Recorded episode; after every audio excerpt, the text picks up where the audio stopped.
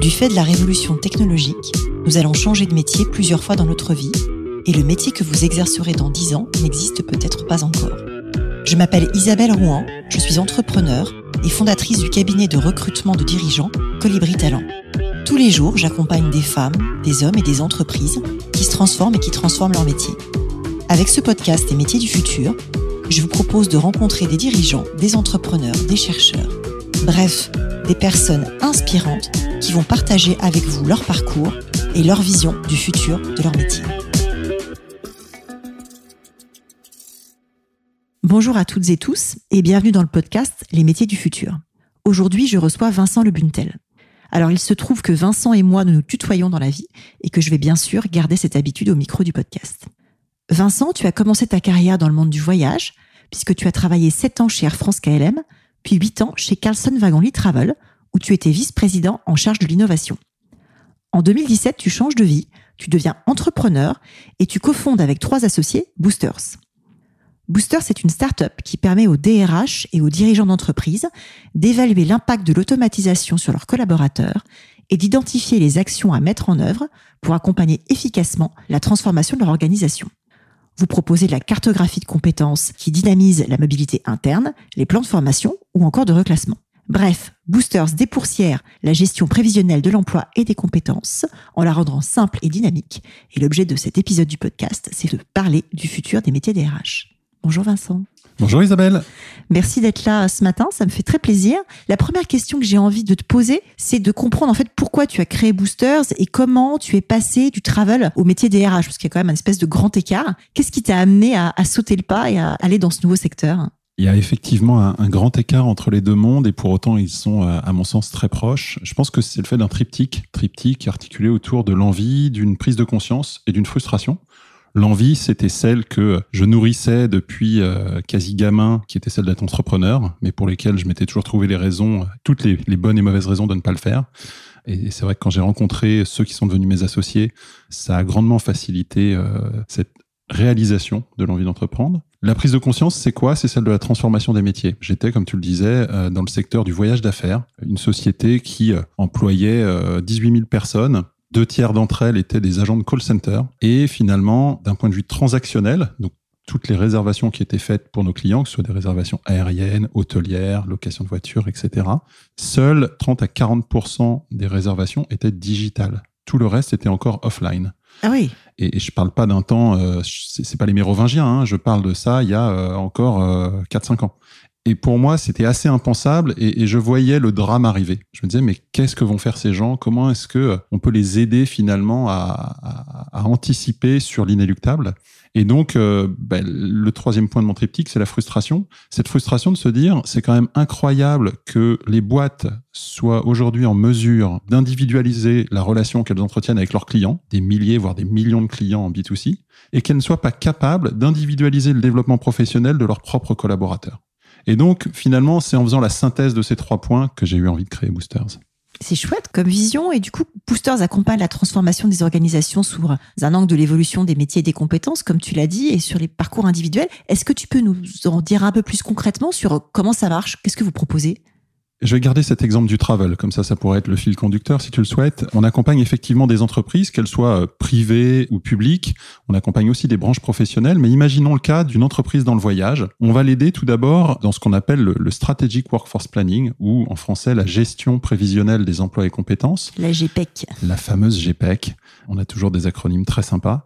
Et pour ça, finalement, le socle sur lequel on va commencer à travailler, c'est de réaliser la cartographie des métiers et compétences au sein d'un groupe. Qu'est-ce que ça veut dire? De façon très simple, la capacité à recenser tous les métiers qui existent au sein de l'entreprise et pour chacun de ces métiers, déterminer quelles sont les compétences qui sont nécessaires pour exercer cette fonction. Ça veut dire que tu traduis un métier en portefeuille de compétences. Exactement. C'est exactement ce que fait Boosters. Et une fois qu'on a fait cette traduction, on vient enrichir cette donnée, on vient l'augmenter pour apporter des insights justement sur la façon dont chacun de ces métiers se transforme et mesurer quels en sont les impacts pour les collaborateurs qui occupent ces jobs.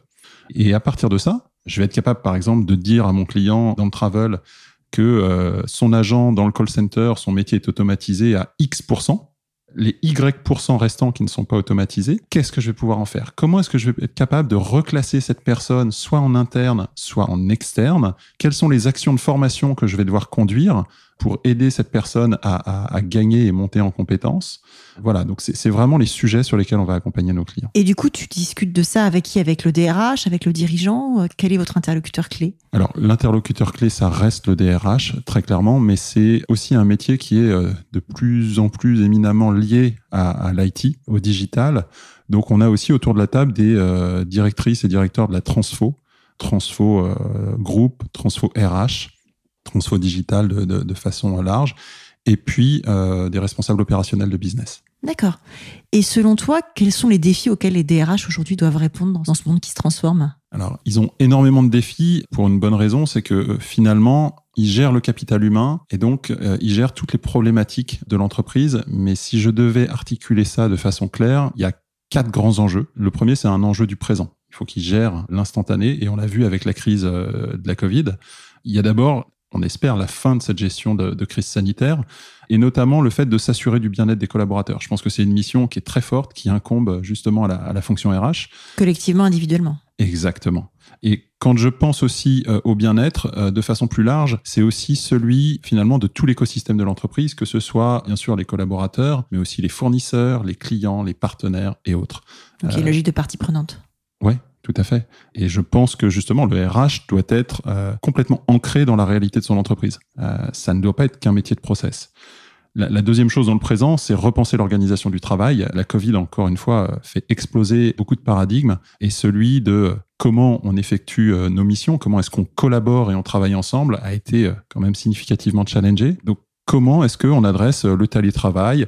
Euh, ce sont aujourd'hui presque des acquis. Ça va pas partir, hein, même une fois qu'on sera revenu euh, comme avant. Euh, donc, si qu'on revienne comme avant. En fait. Exactement. Donc je, je pense qu'il y, y, a toute cette logique de se dire, il faut repenser la façon dont on est organisé au sein de l'entreprise. Et puis il y a toutes les nouvelles formes de travail. On parlait de l'organisation, mais il y a aussi la partie contractualisation. Qui sont les personnes avec qui je travaille finalement? On est habitué, et encore plus à fortiori dans un pays comme la France, au salariat, mais on voit une pluralité de contrats émerger aujourd'hui, que ce soit du freelancing, de l'intrapreneuriat, des consultants.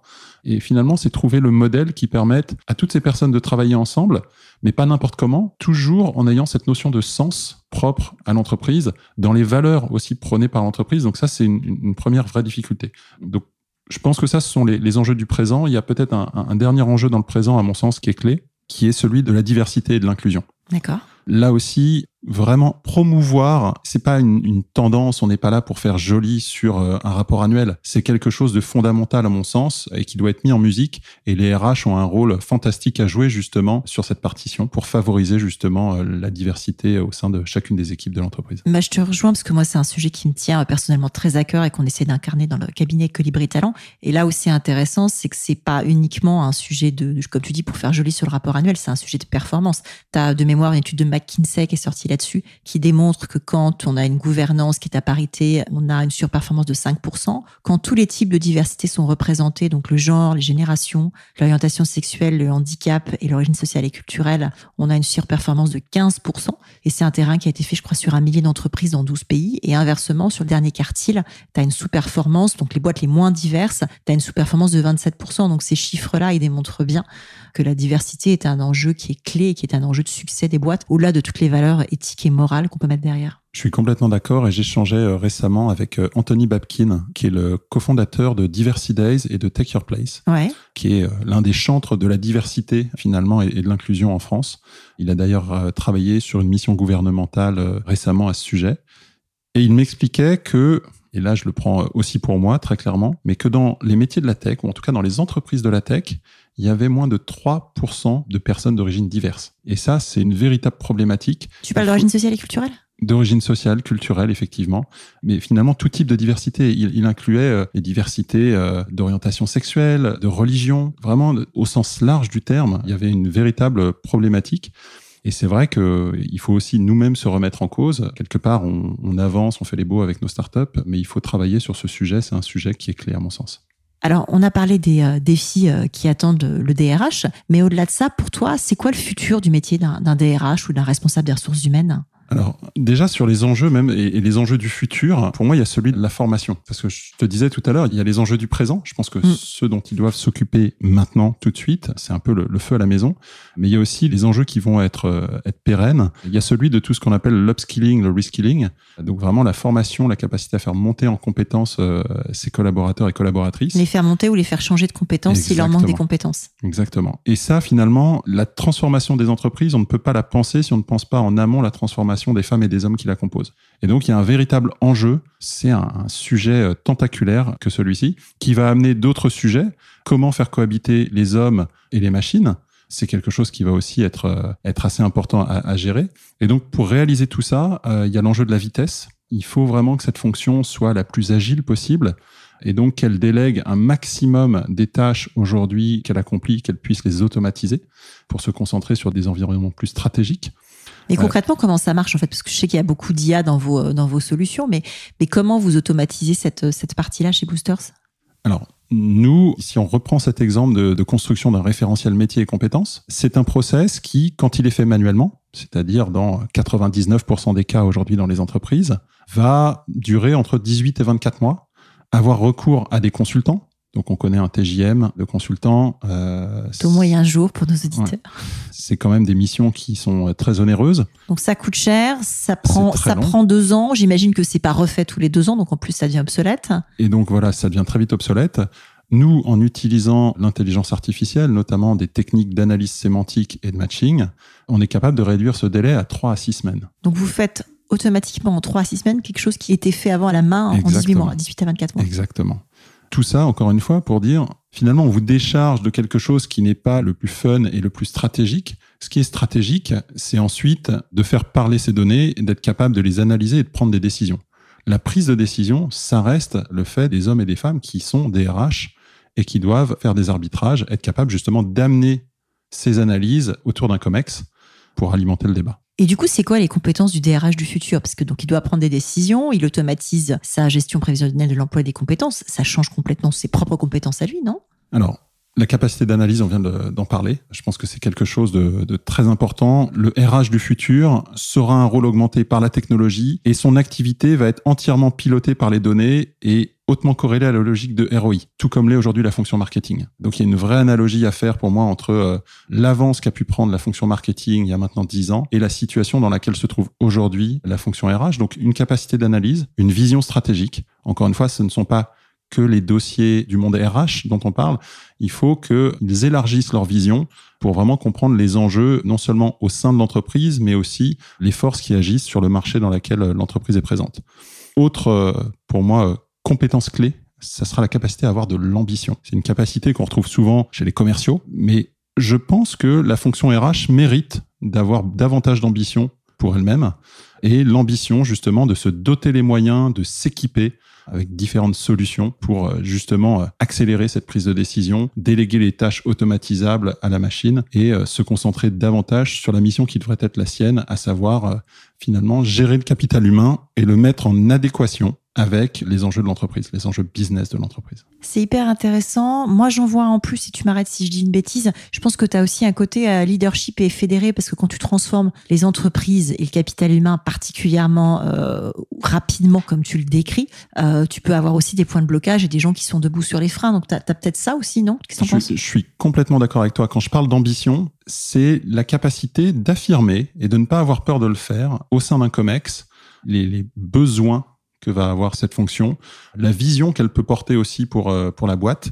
Et donc, inévitablement, pour naviguer au sein d'une organisation, a fortiori si elle est grande, il faut justement une capacité d'influence forte, ce dont les RH ne sont pas forcément dépourvus parce qu'ils ont quand même un héritage fort dans le dialogue social. Mm-hmm. Donc, je pense que c'est quelque chose sur lequel ils doivent capitaliser mais ils doivent aussi le mettre au service de leur propre fonction, en tout cas pour la faire rayonner et ne pas avoir peur en fait d'assumer leurs convictions et leurs ambitions. C'est hyper intéressant. Après, moi, j'ai une question sur le modèle économique de Booster, parce que j'imagine que ça peut pas être autant passé si tu fais en 3 à 6 semaines quelque chose qui prenait avant 18 euh, à 24 mois. Comment ta boîte se développe, en fait?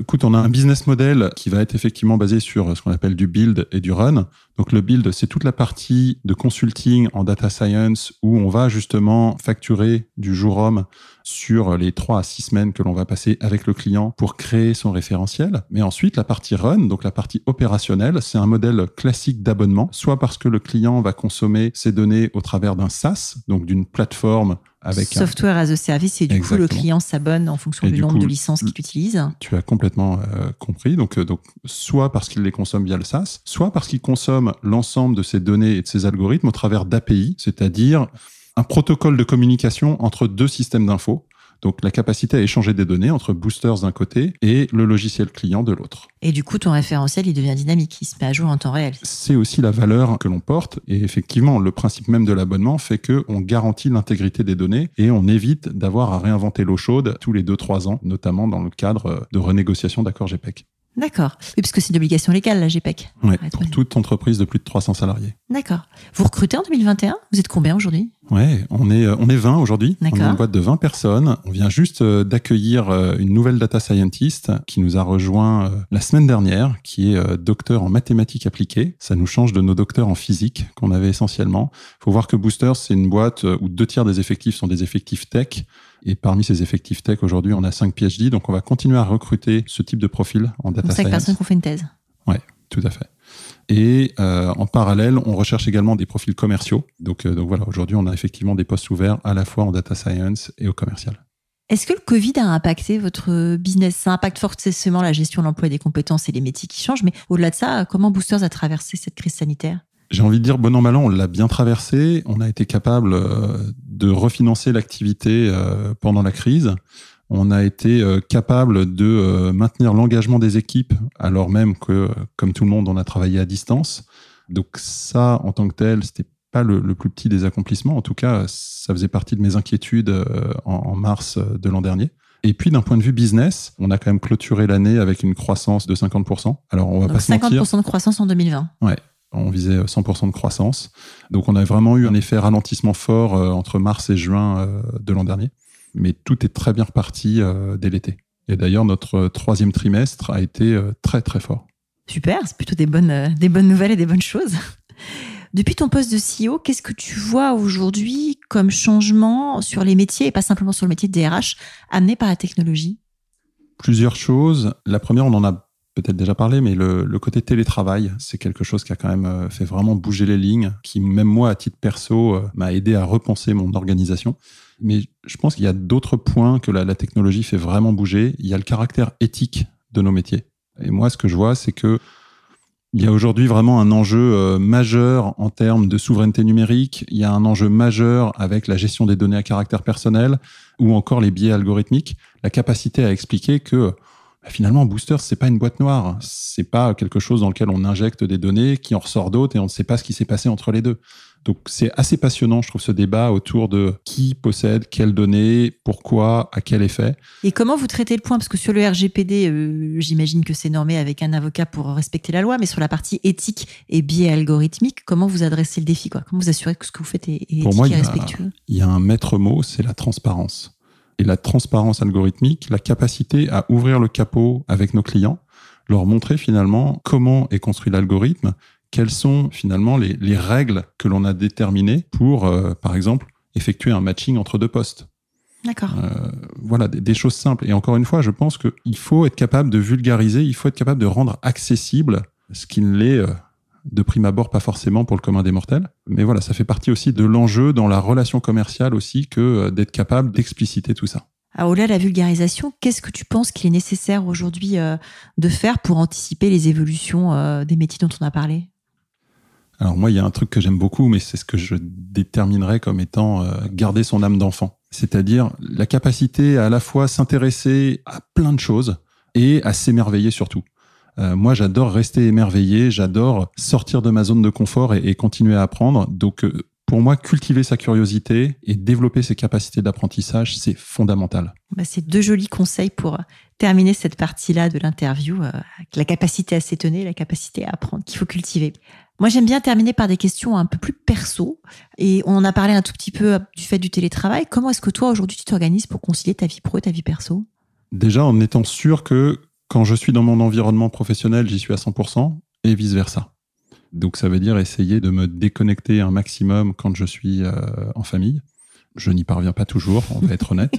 Euh, mais, mais c'est quelque chose quand même auquel j'essaye de m'astreindre.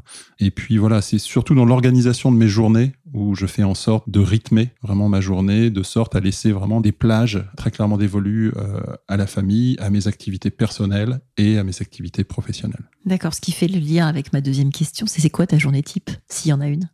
Ouais, j'ai. Euh, alors c'est pas le, la journée sans fin, mais mais j'ai quand même euh, des routines euh, assez claires. Je suis quelqu'un qui se lève très tôt, qui se couche relativement tôt aussi, du coup. Quand je dis très tôt, je suis levé entre 4 et 5 heures, et ça me laisse 2 à 3 heures pour véritablement travailler. C'est mon moment d'égoïsme pur. J'adore ce moment un peu hors du temps où euh, le monde semble m'appartenir, et je vais être capable de préparer ma journée, savoir finalement euh, ce qui va faire que ma journée va être euh, un succès ou non de traiter mes emails. Je suis plutôt quelqu'un inbox zéro. Et puis de me concentrer sur un sujet majeur sur lequel j'ai besoin de bornes passantes intellectuelles pour pouvoir avancer. Ensuite, j'ai euh, vraiment une tranche de 7 à 9 qui est euh, vraiment la gestion de la famille, accompagner les filles à l'école et, voilà. Et ensuite, trois blocs de travail le matin, le matin, c'est aujourd'hui, c'est beaucoup de calls. De toute façon, j'ai travaillé en amont, donc euh, je suis disponible pour les autres ensuite. Et, l'après-midi, j'ai deux temps, un temps avant le goûter, j'ai envie de dire, je garde mon, mon, côté enfant, où là, je vais avoir vraiment du temps pour moi. Je ne prends pas de meeting d'une manière générale. Et entre 17 et 19 heures, sachant que j'ai toujours un hard stop à 19 heures, où là, généralement, je fais du networking. Et même, même à distance, je continue à faire ça et à rencontrer du monde par ce biais. D'accord. Alors, qu'est-ce qui te fait lever le matin si tôt? J'en reviens à cette curiosité. En fait, je reste toujours excité par le fait de me réveiller parce que je me dis que c'est peut-être une nouvelle opportunité qui se présente à moi aujourd'hui. Je ne sais pas forcément euh, laquelle elle va être, mais je vais aller en chercher. Et voilà, je suis un, je suis un passionné, j'aime travailler, j'aime créer. Donc voilà, j'ai vraiment pas de mal pour le coup à, à, me lever. Ça fait partie des choses euh, qui me plaisent. Qu'est-ce qui te tient éveillé la nuit? Bah, Écoute, euh, à part mes filles éventuellement quand elles sont malades, rien du tout. J'ai un sommeil de plomb et c'est vrai que je gère très bien mon stress professionnel. Ça n'envahit pas en tout cas euh, ma qualité de sommeil. C'est quoi ton prochain projet? Plus que le prochain, c'est l'actuel qui me passionne en ce moment. Ça fait deux ans qu'on travaille en R&D euh, chez Boosters sur nos capacités d'analyse sémantique, donc la capacité à analyser, interpréter du texte. Et aujourd'hui, on est arrivé à un point où, appliqué au monde de la formation professionnelle, on est capable de cartographier l'ensemble d'un programme de formation. Dit autrement, on est capable de traduire un descriptif de formation en compétences normées. D'accord. Donc tu vas me donner trois pages de descriptif en me disant euh, cette formation euh, va développer telle et telle chose, vous apprendrez ci, vous apprendrez ça. Et moi, je suis capable de euh, quand je dis moi, bien sûr, c'est la techno qui est derrière. moi, je suis pas capable de grand chose sinon. De prendre ce texte et d'en extraire directement les compétences. De la même façon que tu le fais à partir d'une fiche de poste pour en extraire les compétences. Exactement. Et donc, ce que l'on arrive à reconstituer, c'est un, un triptyque dans lequel je suis capable d'apporter un langage universel à la société avec qui je travaille, de je connais vos métiers, je sais quelles sont les compétences associées à chacun des métiers, et je sais par quelle formation acquérir et développer ces compétences. Donc du coup, après, individuellement, pour chaque personne, tu peux les amener d'un métier A à un métier B en leur proposant des parcours de formation. C'est ça l'idée? C'est complètement la vision. Euh, très clairement, aujourd'hui, quand on voit l'expérience de formation qui est proposée, il y a beaucoup de choses qui s'améliorent. On passe justement de la notion de euh, LMS, Learning Management System, à la notion de LXP, Learning Experience. Mais je pense que le monde de la formation aussi dans l'univers professionnel s'oriente davantage vers une expérience à la Netflix qu'une expérience euh, à la moteur de recherche où euh, tu es obligé de savoir ce que tu veux trouver. Euh, non, c'est plutôt le contenu qui doit venir à l'apprenant plutôt que l'apprenant qui doit aller au contenu. Donc du coup, il y aura des parcours de formation individualisés en fonction de tes besoins et de Exactement. ce que tu as consommé avant. Exactement. À la Netflix. Alors, je sais que tu es un grand auditeur de podcasts et tu as toi-même animé un podcast qui s'appelle Objectif Future of Work. Qu'est-ce que tu aurais envie de conseiller à nos auditeurs comme euh, livre, podcast, émission euh, ou objet qui puisse être intéressant pour qui s'intéresse au futur des métiers, en dehors du tien? Je te remercie d'ailleurs de, de, mentionner euh, notre podcast. Je dirais, il y, a, il y, a un premier livre qui est pour moi très intéressant sur le futur en tant que tel, qui est le livre de euh, Yuval Noah Harari, Sapiens. D'accord. Je, je trouve qu'il dépeint quand même très bien la façon dont le futur peut se colorer. Ensuite, il y a le livre Génération IA d'Alexandre Pachulski, euh, que je trouve hyper intéressant dans sa capacité à vulgariser ce qu'est l'IA et à faire un parallèle avec euh, quelque chose comme 80 films, je crois. Et, et, et... Ah bah c'est un fou de, c'est un fou de films et de, et de séries, ouais. lui. Donc celui-là, je trouve que de toute façon, on est dans cette quatrième révolution industrielle et c'est très bien de la comprendre et de la donner, de la rendre accessible au plus grand nombre. Et je dirais aussi peut-être le livre de Bénédicte Tillois qui s'appelle La Team. Bénédicte, elle était ancienne DRH Group à la SNCF et elle est passée après son, son poste au COMEX dans une start-up. Et je trouve que ça illustre très bien aussi le fait qu'il faut sans cesse se remettre en question. Ouais, la mobilité, de pas aller toujours chercher plus gros, plus gros, plus gros à chaque poste. Ouais, se, se, se remettre en cause, continuer à toujours apprendre. Voilà. Et puis sinon, le, d'un point de vue podcast, euh, on a déjà échangé tous les deux sur le sujet, mais euh, moi je suis un grand fan aussi du podcast de Mathieu Stéphanie, euh, Génération Do It Yourself, où je trouve qu'il y a énormément de parcours inspirants sur des gens qui travaillent toujours sur des thématiques profondément ancrées pour moi dans le futur. Je te, je te rejoins et je salue Mathieu au micro de ce podcast qui lui doit beaucoup, parce que moi j'ai appris à faire des podcasts par la masterclass de Mathieu Stéphanie. Merci beaucoup Vincent pour tout ça. Si nos auditeurs veulent te joindre, ils te contactent comment? LinkedIn, c'est le plus simple. LinkedIn, super. Eh ben merci infiniment, belle journée à toi. C'est moi qui te remercie. Merci d'avoir écouté cet épisode des métiers du futur jusqu'au bout. Si vous avez aimé cette discussion, je vous encourage à noter le podcast sur vos différentes plateformes d'écoute et à le commenter, en particulier sur Apple Podcast. Cela nous aide grandement à progresser en termes d'audience. N'hésitez pas à me faire part de vos commentaires ou à me suggérer de nouveaux invités en me contactant par mail ou via LinkedIn. Prenez soin de vous et à très bientôt.